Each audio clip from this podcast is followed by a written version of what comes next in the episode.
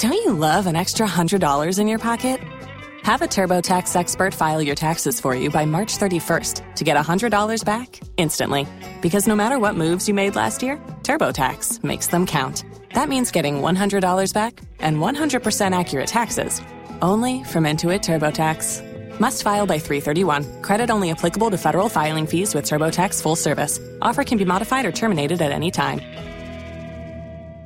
Heating on up again as we expected. Temperatures today will make it to 90 plus. Yesterday, uh, right back up into the 80s, and so it's, it's hot temperatures the next few days. The humidity still won't be too bad, but of course that enhances the wildfire danger. And we'll continue to see winds off the Atlantic, generally out of the east and southeast. So with a wind like that, it keeps it a little cooler each afternoon at the beaches. But we're still looking otherwise at temperatures in the upper 80s to low 90s each afternoon, all the way through Friday. Will be dry, so we'll be monitoring any wildfires that might develop, and we'll have that onshore wind out of the east southeast. That means the fire from the west the smoke rather from the West Mims fire will move west and northwest away from Jacksonville, and that's going to be true all week long. That fire not out despite some heavy rainfall over the weekend, just too big for one uh, round of showers and thunderstorms to to really put it out. But it helped. It has helped out, no doubt about that, and better conditions overall. But it'll be drying out quickly this week. Remember, we evaporate about a quarter to a third of an inch of rain each and every day this time of year, so it doesn't take long to dry out. Now this weekend, higher humidity,